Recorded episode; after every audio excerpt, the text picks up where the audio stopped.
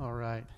Well, I know generally what I like to do after eating a big plate of turkey and potatoes covered in gravy is listen to somebody talk for a while. So if, you, uh, if your head finds the table, I'll just assume that you're praying for me, and I'll, I'll, appreciate, I'll, I'll appreciate that. Um, so, yes, as, as Owen shared, last time I was, I was here, um, we got a chance to open up Psalm uh, 119, and, and obviously couldn't cover all of it, and so we just gave it a, a flyby um, of some, some observations, some, some interpretation. And so, what I want to do um, tonight is give us some application. What do we do with the information that we, um, that we talked about? So, just to review, um, we, we learned a lot about this author. We kind of keyed in our what are some attributes of this author that maybe we aspire to, that, that we admire. Not, not in an idolatrous way, obviously, understanding that, that he's just a man, but um, kind of in a, in a Paul sense of follow my example as, as I follow the example of, of Christ. And we, we saw several important things. We saw um, that he cherished the word, that it was central to the way that he lives and the way that, that he thinks. Um, and we saw that he cherishes it because he knows that God is, is both the source and the subject of the word. Um, he doesn't use it as, as a textbook, so he can simply grow in intellectual knowledge. He also didn't use it um, as for some selfish emotional benefit. Um, he cares most about the word because it tells him who God is, and that being the most important thing.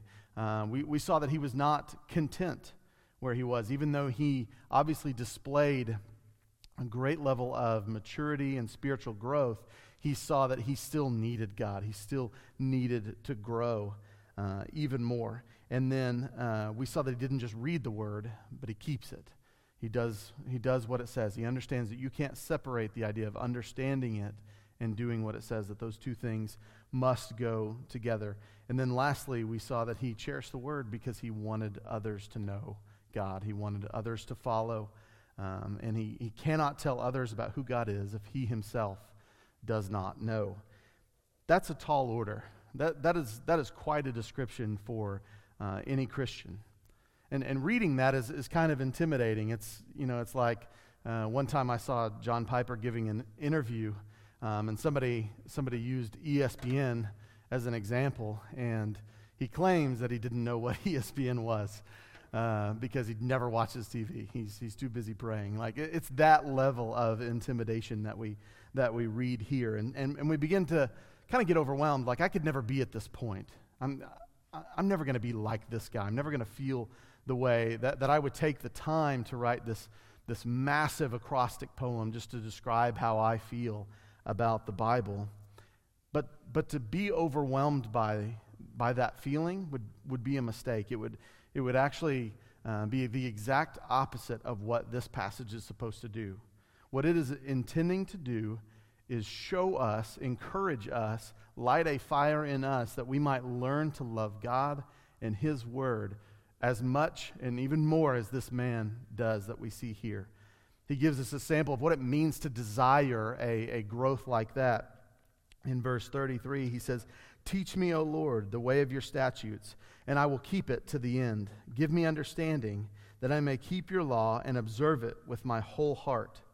Lead me in the path of your commandments, for I delight in it. Incline my heart to your testimonies and not to selfish gain. Turn my eyes from looking at worthless things and give me life in your ways. Confirm to your servant your promise, that you may be feared. Turn away the reproach that I dread, for your rules are good. Behold, I long for your precepts. In your righteousness, give me life.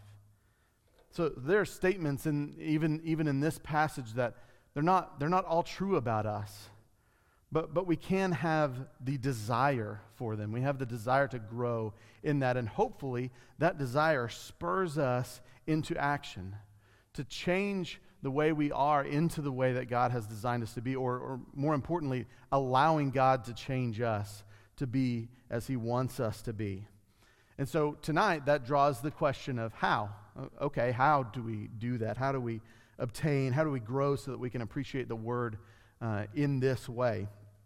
More than once in the uh, in the midst of maybe a more in depth study with a, with a group of people, I, I, hear the phrase, I don't know how to do this.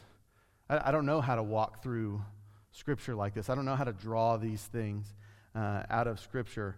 Um, for some of us, maybe, we, maybe we're in Scripture, like we have a routine of Scripture, but um, we find ourselves not walking away with anything. That if you were to ask us at lunch what we read that morning, we would, we would struggle to come up with something. And so, so I want us tonight to consider a few thoughts of, of application about how we can do this. Um, we'll talk about ideas both practical and foundational, and, and this is certainly not an exhaustive list, uh, but it's things that I hope are that I hope are beneficial. The first one being that as you approach the Word, as you approach your time and devotion, quiet time, whatever you may you may call it, that you remember that you are reading and studying first and foremost to personally know God. Verse 151 says, But you are near, O Lord, and all your commandments are true. He draws a connection between understanding God's connection and feeling a closeness to Him, understanding that He is near. And I'm, i mentioned this last time, so I'll try not to overdo it, but this is such a vitally important part of our approach to the Word. That when you sit down and you open at the table, you open up the Bible, you must be asking yourself, what does this tell me about God?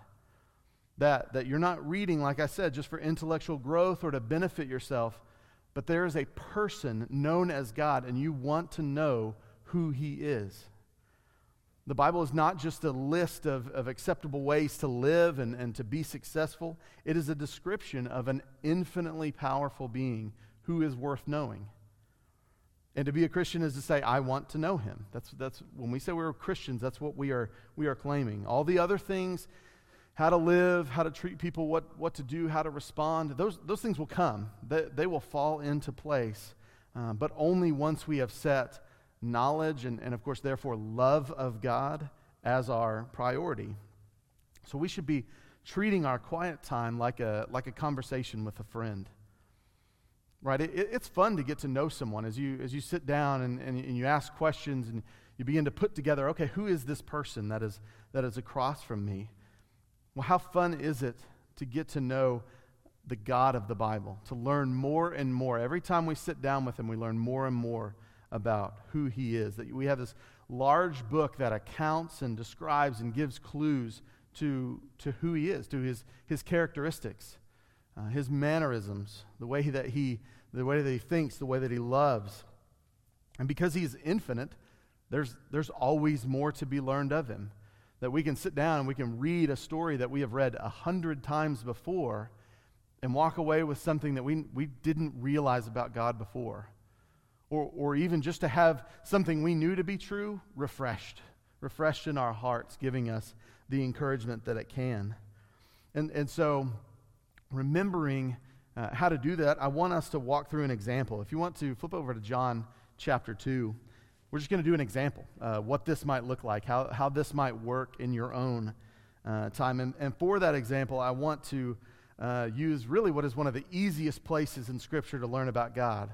Um, sometimes this is an easier, more obvious task than others, um, and, and that being in the Gospels. That when we hear stories of Jesus, uh, we are getting a very clear picture of what, what God is like because he's in situations that you and I would be in. And so when we wonder, I wonder how, you know, how God would handle this, we, we get to see, we get to find out. Um, and so with that in mind, I'm just going to look at, have us look at two brief stories um, from John and that show Jesus and, and therefore God responding to experiences in his life and what that says about who he is. And, and hopefully that will give us some ideas as to how we can, we can do that on our own. So in, in John 2, verse 13, says the Passover of the Jews was at hand, and Jesus went up to Jerusalem. In the temple, he found those who were selling oxen and sheep and pigeons, and the money changers sitting there. And making a whip of cords, he drove them all out of the temple with the sheep and oxen. And he poured out the coins of the money changers and overturned their tables. And he told those who sold the pigeons, Take these things away. Do not make my father's house a house of trade. So we, we, just, we just read that in our, in our devotion, our quiet time, and we step back and we look at the story. And the first question we ask is, What can I learn about God? And, and there are several important things to see, and we won't, we won't cover them all, but um, the primary one being His holiness. That, that God is perfect and pure and holy, and He cannot tolerate impurity. That these people had brought their greed and their sinfulness into He and His Father's house, and He had no choice but to remove it. Not, not just with His words, but with His actions. Right? If you and I were to go into a, a church and we saw something or we, we heard something from the pastor that we disagreed with, we would, we would probably, you know, maybe leave at the end of the service. At, at most, you know, we might get up in the middle and leave if it was so egregious uh, that we felt like leaving. That's, that's not enough for Jesus here. He literally makes a whip from what he can find around him and he kicks them out. That says something about who he is, how zealous he is for the glory of God. That tells us how important holiness is to him, that it would elicit that kind of reaction from Christ. And then another story where we can learn about God through Christ, and these will come together, is, is the woman at the well. This happens in John 4, just a couple, couple chapters later, and I'll, I'll summarize for us. But basically, um, Jesus is passing through Samaria, and he encounters uh, a woman who is drawing water from the well. He asks her for a, a drink of water, which is um, already a, kind of an uncommon uh, interaction to happen. Um, it's not something a Jewish man would usually do. And then he, he again gives her the message of the gospel, tells her that, that he is the source of water that will quench her thirst forever, her spiritual thirst. And then he, and then he calls her out on her sin, primarily uh, sexual immorality, in, in a specific way that, that no one who didn't know her or know her situation could have known. And then he, he concludes by confirming that he is the Messiah. He is the one that she has heard about. And so again, we do the, we do the same thing. We back up with, with fresh eyes and we, we want to see truth about God. And we see several here. One being his omniscience. There's, there's certainly no way that he could have known that, that she had been married uh, five different times before, that she was living with someone who was not her husband, unless he was an all knowing God. We also see that he was inclusive of, of anyone who would come to know him. Right? The, culturally, this conversation should not have happened. Jew to Samaritan, man to woman, uh, certainly someone who's uh, living in immorality. He could have easily passed her by by any one of those things, but he doesn't. He gives her the opportunity to, to respond to the message and the good news that he brings. And then, maybe most obviously, we see that he's merciful. As he mentions her sin, he doesn't, he doesn't yell at her, he doesn't condemn her to death right there, which he certainly had the right to do. He shared with her the source of repentance and mercy. He had mercy on her in spite of her sin. And notice that merciful doesn't necessarily mean that he ignored her sin, he, he brought it up. But he didn't smother her with guilt and shame. He showed her how to be free of it. So, in these two stories, we read these two and we learn these things about God. And, and not only do we learn them individually, we see that they exist together. Right? We see how the attributes of God live in perfect harmony with one another. We see him, in, in one hand, driving out the merchants uh, because of his justness and because of his purity and holiness. And at the same time, we see him showing mercy. And so, what we learn about God is that both of those things come together in who God is. That's plenty to think about and to meditate on. And that was just a, that was just a real brief read through of those stories. We can see that because we approach the Word in a way to learn more about who God is. We could have walked away with other thoughts, right? We could have walked away with, well, I shouldn't make church about me. Don't sell stuff in the church. Don't be sexually immoral. And, and those are all true and all beneficial truths to pull out of that. But what we really want is that we can only know to be obedient in those areas if we first know who God is. And that is what drives our obedience. And so that, that, that's the first thing is remember always that we are, We are studying the Word because we want to know who God is personally. The second thing I want us to talk about is, is recognizing that there will be traps. In any pursuit of the Lord, there will be resistance. There will be uh, things, whether external or internal, natural or supernatural, there will be things that keep you from learning and growing more in the love of God. Verse 110 The wicked have laid a snare for me, but I do not stray from your precepts. Verse 150 They draw near me who persecute, excuse me, they draw near who persecute me with evil purpose. They are far from your law. Verse 161 Princes persecute me without cause, but my heart stands in awe of your words. So, so here, obviously, the author is mostly talking about external persecution, uh, things that might draw him to fail in his efforts. I like that he uses the word uh, snare in verse 110 because this implies something that you might not notice. It's, it's something that might be kind of sneaky in its approach, and it's not something that's going to be overwhelmingly obvious.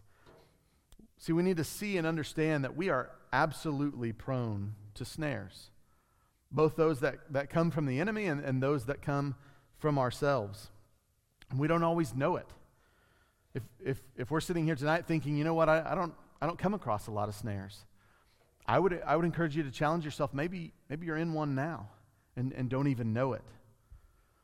If we are, are living in ignorance of their existence, we can, we can so easily slide into their traps, right? Because they're easy, they're comfortable, they, they feel good. They make us feel like we are, we are okay. And so I, I want to share just a couple, a couple of examples of what, what these traps might look like. There are certainly more, um, but so that we can evaluate ourselves, see if we are being taken by them already, or, or certainly be prepared to recognize them in the future.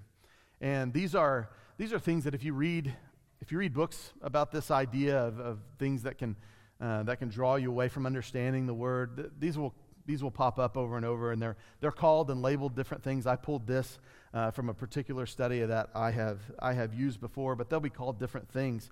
Uh, but the, the first one, the first potential trap in, in knowing the word is trusting in something called knowledge by hearsay right? In this you have the idea that you you think you have knowledge of the bible. You you feel like you know certain truths. In fact you can even have conversations with people um, about him and, and about the word. But the issue becomes when you consider the source of your knowledge. It's not from reading the bible yourself. It's, it's simply repeating what you have heard others say about it. You, your understanding is, is limited by what others have told you in sermons, in, in Christian books, and articles, uh, even, even in movies. Right? All of these things can be helpful in understanding the Word, but only if they are supplements to your own personal interaction with the Bible. Right? Going back to that idea of a relationship that we hope to have, do we want to know God by hearsay, or do we want to know Him? personally ourselves. If it's personally, we, we can't rely only on others to tell us about him. We need to pursue the word, what he says about himself. Another potential pitfall is known as textualism. This is the idea that, that because you affirm something as, as true in the Bible, uh, then that means you have claimed it in your own life as, as truth to live by. For example, this person might fully believe and, and defend passages in Scripture about enduring persecution. And they assume that because they know it to be God's word, then they are accurately living it out. But we know there's a difference between knowing it and, and doing it and accepting it. This, this would be the person who reads verse 9. It says, How can a young man keep his way pure? By guarding it according to your word because they believe it to be inspired God's word, then they think they can be counted as this, this, being true about themselves, that they are guarding their way according to God's word, like it says. And this one is particularly dangerous because it, it's really difficult to recognize. That when we read things in Scripture, we must not only ask, is this true, but also, am I living it out? Am I taking it in as, as my own and true of me? If I know God to be holy because the Bible tells me so, am I also interacting with him as one who is holy? So it's, so it's taking that next step, not just, not just saying it's true and that being good enough, but, but owning those passages. And then the last example I'll give us um, is being caught up in the idea of, of true truths. This is the issue that, that arises um, when, when we have what feels like overfamiliarity with the, with the Bible, that we have heard a truth so many times that it has truly lost all value in, in our minds and in our hearts.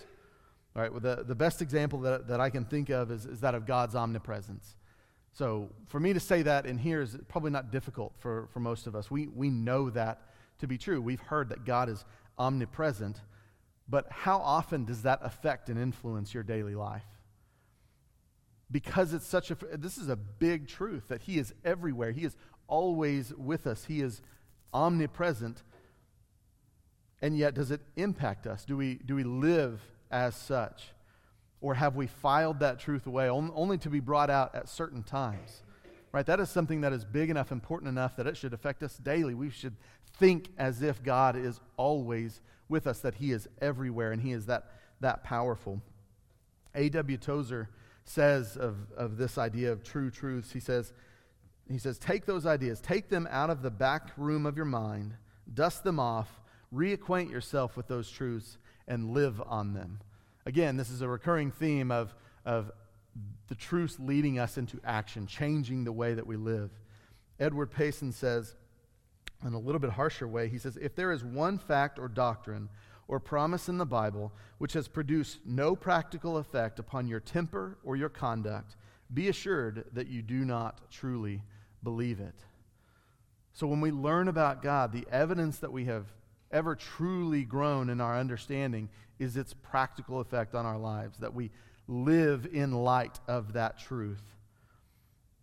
And I, I spoke about this last time that we see in our author. He knew the word because he didn't just read it, he kept it. So as we as we continue on and we, we consider that there are um, there are potential traps, we, we also must understand and consider our methods. Um, here I'm speaking of, of the practical means by which we, we study the Word, okay, the logistics, what we, what we do when we sit down with the Word. And, and this is certainly an area we, we could have spent all night or several nights um, on, on this issue. Um, but I just want to point out a few, few things that, are, that I think are helpful. Um, they're, not, they're not necessarily biblical mandates, but they're things that I think might be uh, helpful and beneficial to us. First thing, remember that the Bible is what you are studying. We've, we've already touched on this a little bit, so I won't go too far. But, but what I'm saying is here be careful of using and relying on resources more than the Word itself. Now, use them. Please use them. They're, they're great and they're helpful, and we live in a, in a time when they are readily available to us. But remember that they are not the Word. A group of us did a, did a Ken Ham study recently on Sunday nights, and he, he brought up study Bibles at one. And I thought he, he had a pretty important quote about them. He said, Study Bibles are helpful as long as you remember that it is the words at the top that are actually a commentary on the words on the bottom. I thought that's, that's true. Don't, don't let what you're reading outside of the Bible direct the way that you read the Bible. Let, let the words in Scripture direct the way that you interpret everything else. Let them drive the understanding, not just the notes or the books. Uh, the second thing um, is, is know the kind of writing that you're reading. Know, know what you're reading. Know how the book is written uh, to some extent. In, in, Scripture, there are, there are tons of, of categories of, of literature. Um, obviously, we know of the big ones, right? We know the law, the history, the, the wisdom. Uh, but, but there are even more, right? There's, there's poetry that makes its way in and out of all of those categories. Uh, there are sermons, there are genealogies, there are lists. Um, some things that are that seem to be written um, with emotion, some things that are just recording a fact. Um, and, and we would be uh, unwise to approach and, and, read them all the same because they, they don't all communicate the same thing in the same way.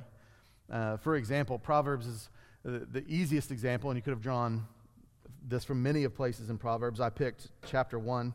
Um, Verse 33 is, is the last verse in a chapter that is giving advice about pursuing wisdom, and then it gives this conclusion.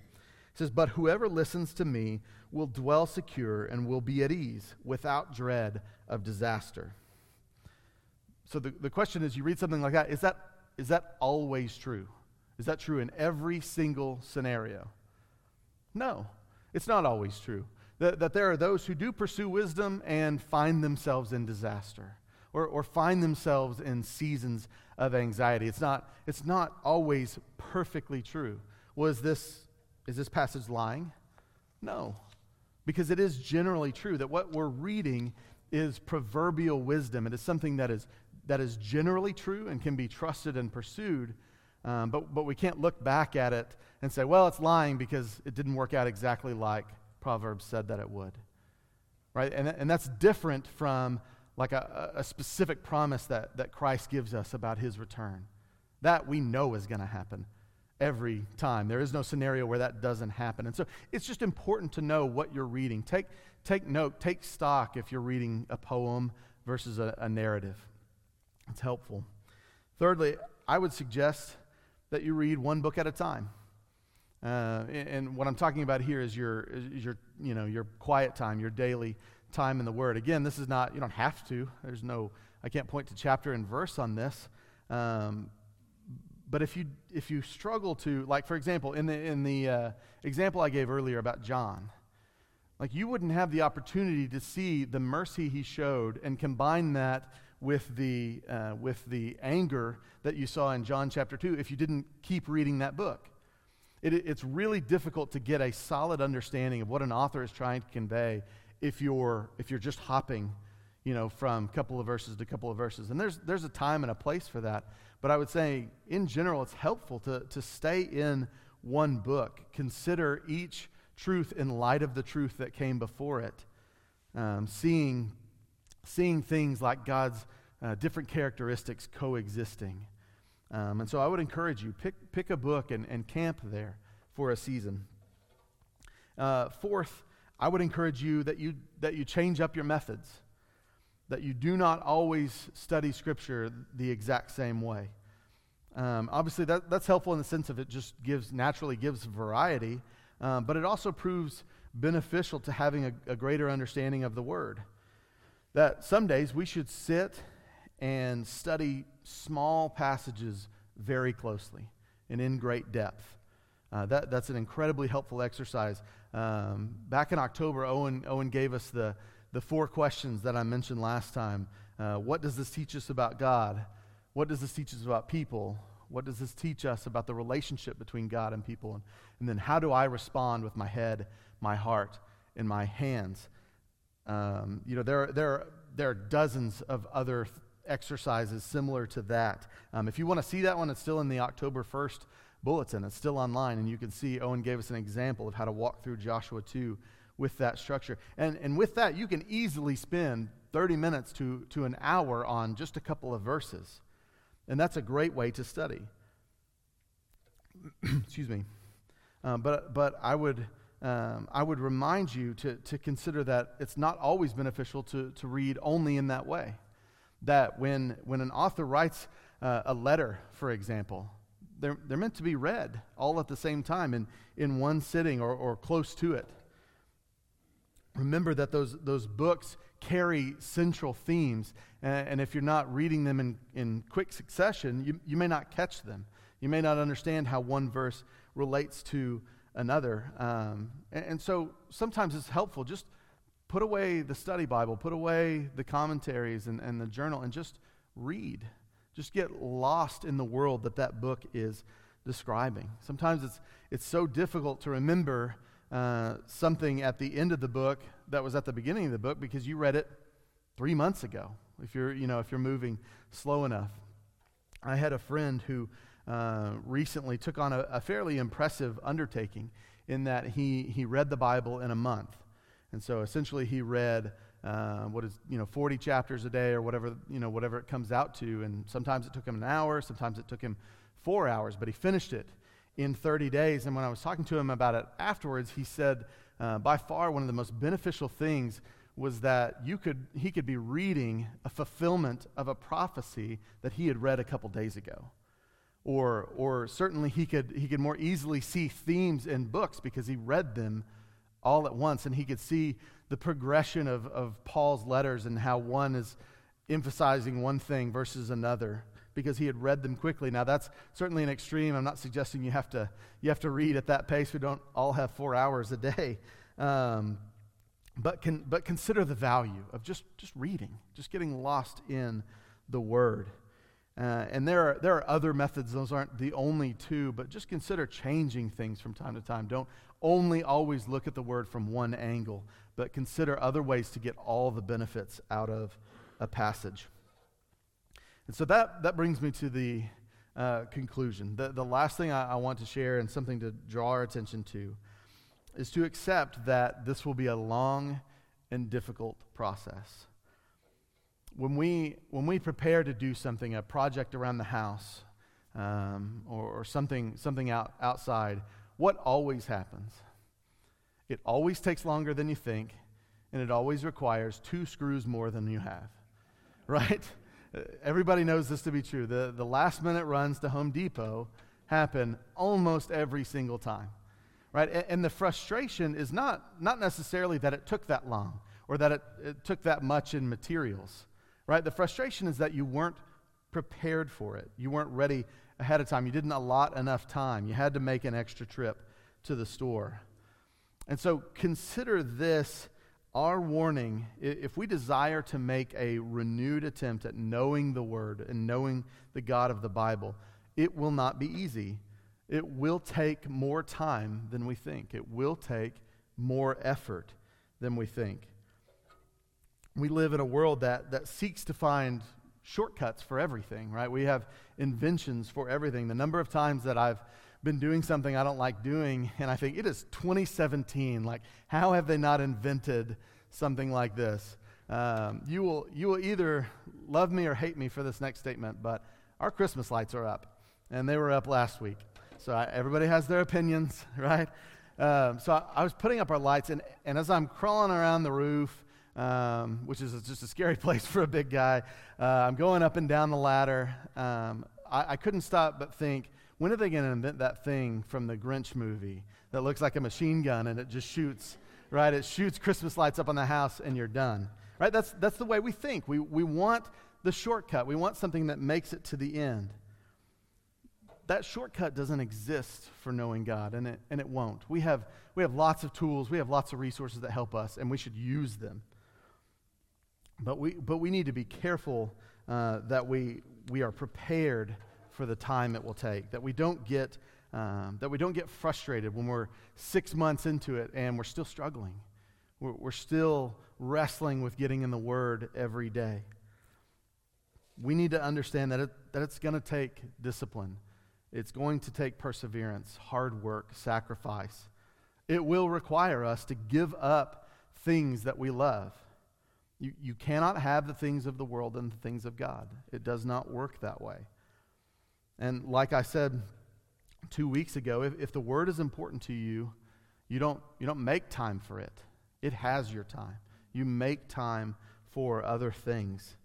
So prepare yourself. Ask what, and, and not if, but what am I going to have to give up to know the Lord? Is it, is it a hobby? Is it a, is it a sport? I have to admit on myself, is it sleep?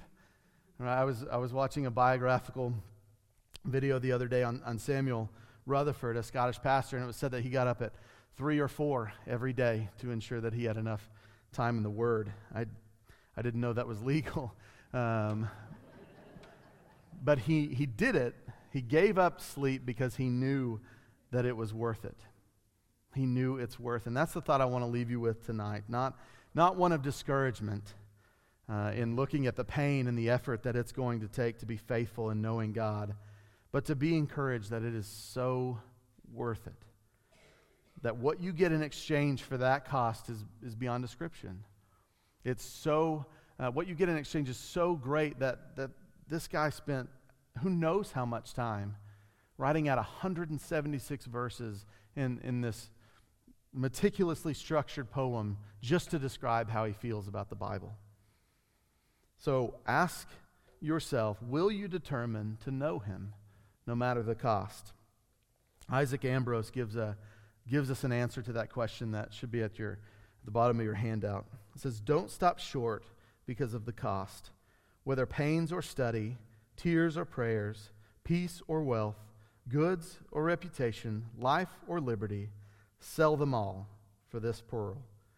Christ is so valuable that you could never overbuy him, though you gave yourself and all the world for him. Let's pray and we'll be dismissed. Father, we thank you for your word.